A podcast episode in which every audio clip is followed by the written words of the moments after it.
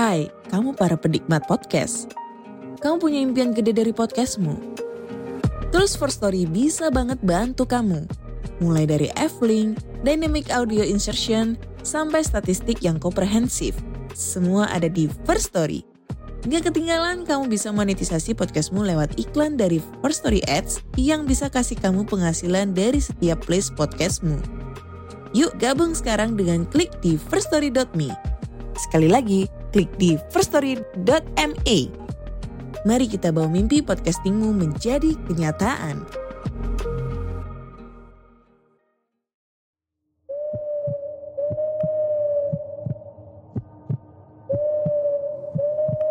Pogo FM, listen on the go.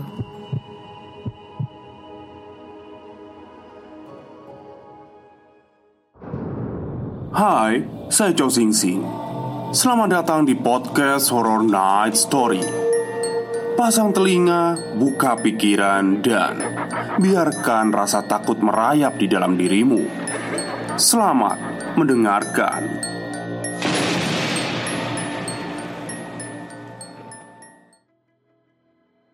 Assalamualaikum warahmatullahi wabarakatuh. Halo semuanya.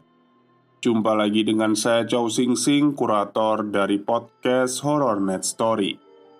Halo, apa kabar semuanya? Semoga kalian semua baik-baik saja ya. Dan seperti janji saya yang kemarin, yang saya tuliskan di komunitas postingnya, karena kemarin malam dari sore ya sebenarnya itu sakit perut, gak enak, Akhirnya saya lanjutkan cerita dari Mas Satria ini hari ini, siang ini dan ini adalah tamat ya, udah selesai. Oke, daripada kita berlama-lama, mari kita simak ceritanya. Dengan sisa tenaga dan kecepatan yang kumiliki, aku berlari menuju gerbang masuk pintu utama PT Araska membukanya dengan tergesa-gesa dan penuh kepanikan. Lalu, setelah aku berhasil, aku keluar. PT Araska terletak di pinggiran kota, sehingga di jam-jam itu jalanan sudah sepi. Di seberangnya berdiri sebuah toko kelontong 24 jam. Dengan histeris, Aku berlari menuju toko kelontong itu, mendorong pintunya dan tersungkur masuk ke dalam. Dengan segera, karyawan-karyawan toko kelontong itu menghampiriku yang sedang tersungkur, menanyakan ada apa dan sebagainya. Aku tak segera menjawab. Aku tak bisa nafasku sudah nyaris habis. Karenanya, salah satu karyawan toko itu membawakan air putih dan meminumkannya padaku. Segera setelah aku lebih tenang, mereka kembali bertanya padaku. Kuceritakan pada mereka semua kejadian aneh yang kualami malam itu. Rumah saya dekat sini, Pak kata salah satu karyawan yang nampaknya masih berusia 20-an awal. Lahan yang itu memang banyak penunggunya sih pak Katanya sambil menunjuk kantor PT Araska Anak muda itu Yang jika kubaca dari tag di dadanya bernama Irwan Bercerita dengan tenang Seakan hal itu adalah sesuatu yang biasa. Memangnya banyak ya yang mengalami kejadian seperti saya? Tanyaku. Waduh, banyak pak. Tapi rentang waktunya beda-beda. Ada yang baru mengalami setelah tiga bulan, enam bulan, setahun. Ada juga yang baru tiga hari atau seminggu sudah mengalami. Kata Irwan menjelaskan Persis yang seperti saya alami barusan? Tanyaku dengan penuh keheranan Karena pikirku Kalau banyak yang mengalami seperti yang kualami seharusnya ceritanya sudah tersebar di mana-mana. "Oh, enggak, Pak," sanggah Irwan. "Setiap orang pengalamannya beda-beda. Jadi, kalau mau dikatakan ada 20 orang yang mengalami teror mistis itu, bakalan ada 20 cerita yang berbeda, Pak. Padahal mereka mengalaminya di tempat yang sama. Yang Bapak alami itu malah baru pertama kali saya dengarnya. Cukuplah kukira apa yang kualami saat itu. Aku memutuskan untuk menunggu saja di dalam toko kelontong sampai pagi menjelang. Ya, masih ada empat orang rekanku yang lain mereka bisa jadi sudah kembali ke ruang security. Bisa jadi masih berpatroli di dua gedung di belakang gedung yang kujaga tadi. Bisa jadi juga mereka sudah mati. Ah, entahlah, aku tidak tahu. Hal itu tidak mustahil, mengingat baru saja yang aku alami. Yang jelas, aku tidak mau mengambil resiko bertemu dengan setan-setan sialan itu lagi. Cukup sudah. Kulirik jam tanganku. Waktu sudah menunjukkan pukul 8 pagi. Sudah waktunya untuk apel pagi. Aku melihat beberapa pria berseragam security PT Araska memasuki gerbang kantor dengan mengendarai sepeda motor. Sudah kuputuskan aku akan menemui Pak Koordinator pagi itu Menceritakan apa yang kualami semalam Dan Bahwa nampaknya Peristiwa yang membuatku merasa aku perlu libur Ya, ya Aku baru bekerja di sana selama seminggu. Ya mungkin Sekali tak akan mengizinkanku Kalau perlu. Aku resign sajalah sekalian. Apa pun yang kuperlukan, aku pamit dan berterima kasih kepada para anak muda penjaga toko kelontong 24 jam itu yang sudah membantuku dan menemaniku. Aku melangkah keluar dari toko itu, menyeberangi jalanan yang mulai ramai, dan memasuki gerbang PT Araska.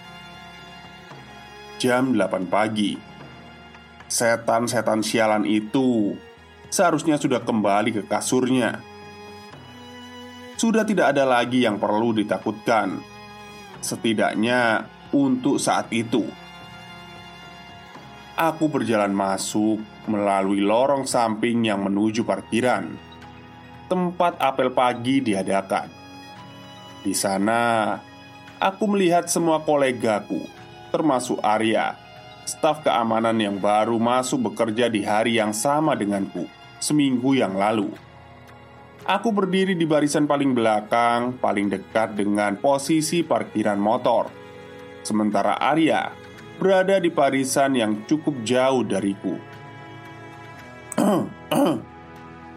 Semuanya tolong perhatiannya Kata Pak Koordinator Johan namanya Klasik betul memang Seraya menyapukan pandangannya ke arah semua staf di depannya.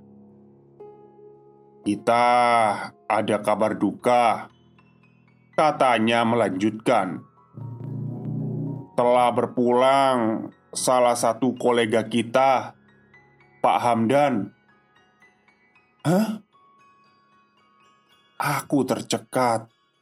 Mataku terbelalak lebar. Semalam ia masih mengirimku chat via WhatsApp. Aku membacanya sekitar jam setengah sepuluh, kalau tidak salah. Seingatku pesannya masuk setengah jam sebelumnya. Berarti sekitar jam sembilan. Apa dia meninggal setelah itu?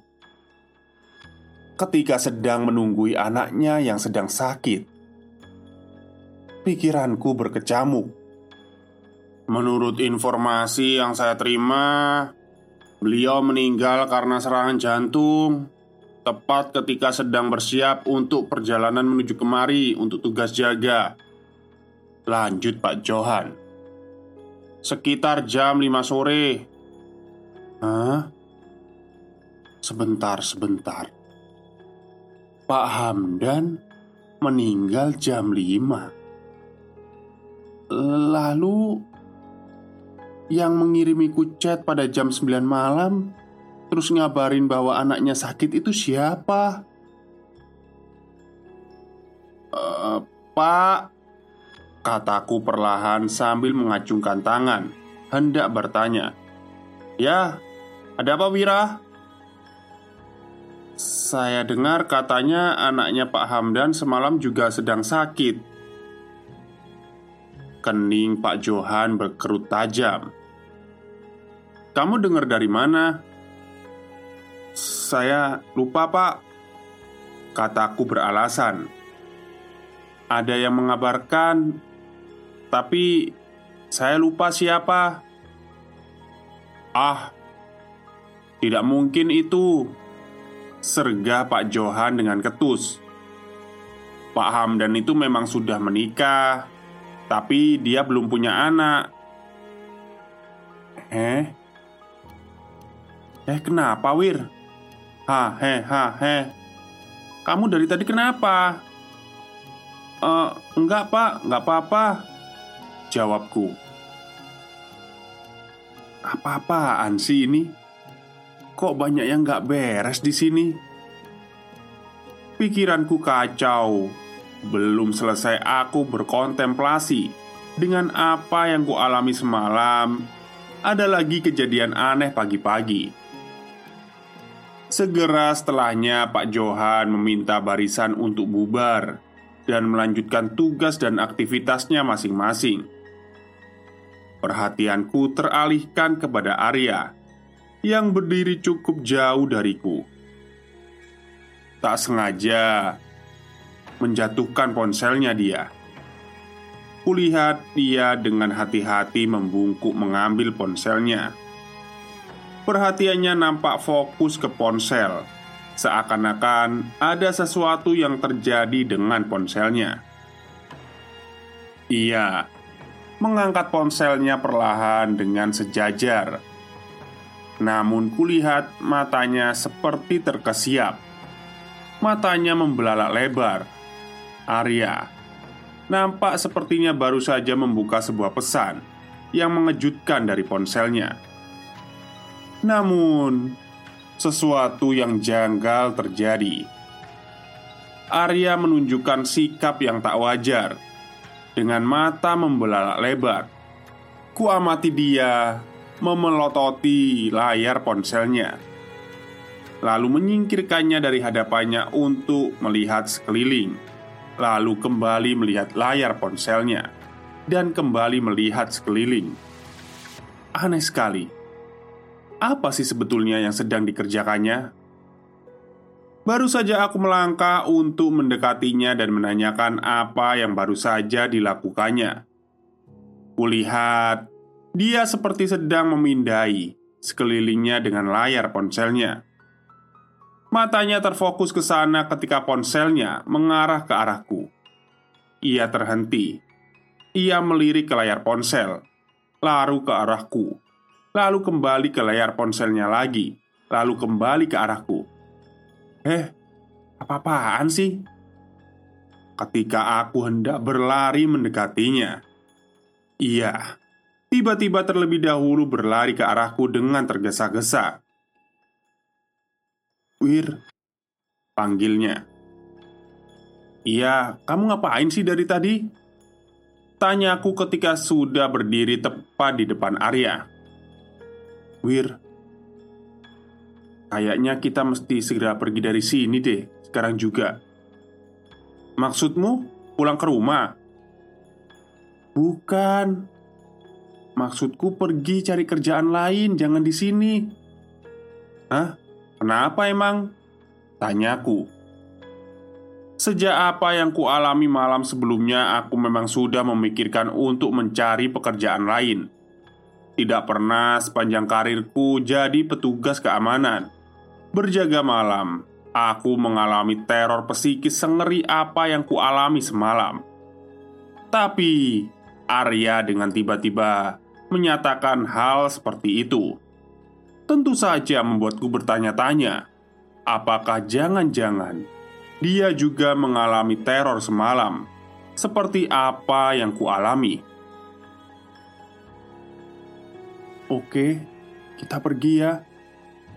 Kalau aku bilang lari, Lari secepatnya, kita keluar dari gedung ini Kata Arya sambil berbisik Kamu apaan sih ya? Yang jelas dong kalau ngomong. Kataku merasa kesal. Kamu dari tadi lihat ponsel. Iya. Kamu lihat kan tadi ponselku jatuh?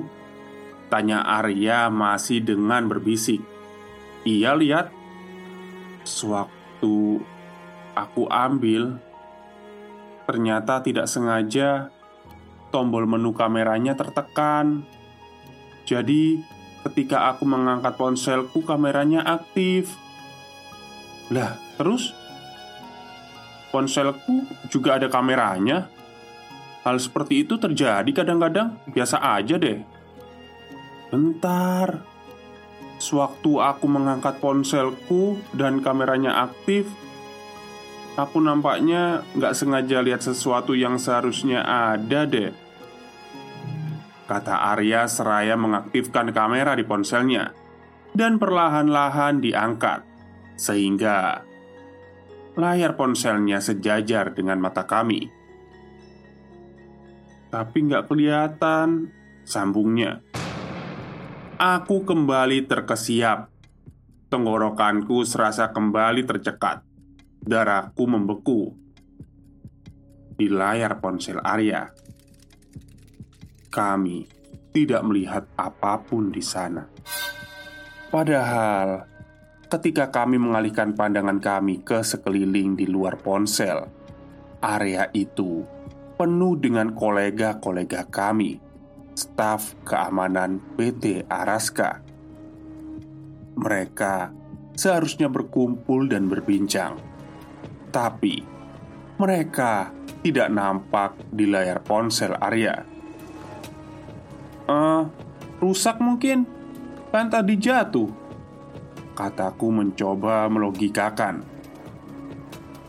Tapi kamu kelihatan Katanya Masih dengan berbisik Sambil mengarahkan kamera ponselnya ke arahku Lalu kemudian Membalik posisinya sehingga kameranya mengarah padanya, dan aku dapat melihat layarnya. Aku melihat Arya di layar ponselnya, tapi aku tidak melihat kolega kami yang lain di sana. Masih tidak percaya, kurai ponselku dari saku. Ku keluarkan dan kuarahkan kameranya ke arah mana kulihat kolega-kolega kami sedang berkumpul. Dan ternyata benar tidak nampak siapa pun di sana. Tapi ketika kuarahkan ponselku ke Arya, aku bisa melihatnya. Kuarahkan kembali ke sekeliling, mataku kembali melihat sekeliling.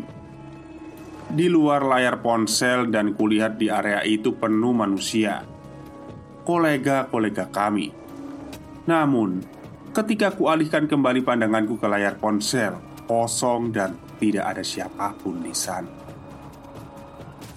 Di antara semua yang ada di sana hanya aku dan Arya yang nampak di balik layar ponsel kami. Kualihkan pandanganku kepada Arya. Ia nampak pucat pasi. Aku bisa merasakan keringat dingin mengucur dari dahiku. Lalu, pada saat yang bersamaan, kami kembali mengalihkan pandangan kami ke depan, ke arah di mana kolega-kolega kami tampak di mata kami. Mereka yang sebelumnya tengah berfokus pada diri mereka sendiri, secara tiba-tiba dan serentak menoleh ke arah kami. Lalu, aku melihatnya. Ekspresi mereka semua berubah. Perlahan tapi pasti garis bibir mereka mengembang lebar sampai ke titik yang tidak manusiawi. Lalu, bibir mereka terbuka lebar, menyeringai, memperlihatkan gigi-gigi yang besar, kuat, dan tajam. Lalu, secara nyaris bersamaan, bola mata mereka tengah menatap kami dan seketika berubah jadi merah padam. Ku dengar Arya berbisik dengan sangat pelan, namun penuh keyakinan. "Ayo lari!" Oke, itulah bagian kedua dari cerita penjagaan malam yang penuh teror yang dituliskan oleh Mas Satria Wirasakti. Wow, cukup plot twist ya. Maksudnya plot twistnya itu, wow, mengagumkan sekali gitu loh. Saya nggak nyangka kalau ternyata Pak Hamdan sudah meninggal dan setelah itu ternyata masih belum selesai Ternyata para penjaga atau kolega di situ itu semuanya setan juga gitu loh. Yang saya bingung itu apakah setannya dari manekin atau gimana ya saya nggak tahu ya. Wah, bener-bener plot twist banget sih. Dan saya juga salut tulisannya sangat rapi Mas Wira ini. Mas Satria ini ya, tulisannya sangat rapi sekali, enak dibaca gitu ya. Uh, harusnya ini di anu mas, ditaruh di Twitter bagus sih. Oke, mungkin itu saja dan terima kasih kepada Mas Satria Wirasakti yang sudah mengirimkannya ke Google, ke maksudnya ke Gmail saya ya, ke email saya. Terima kasih banyak kepada semua yang sudah mendengarkan sampai akhir. Selamat siang dan selamat beristirahat.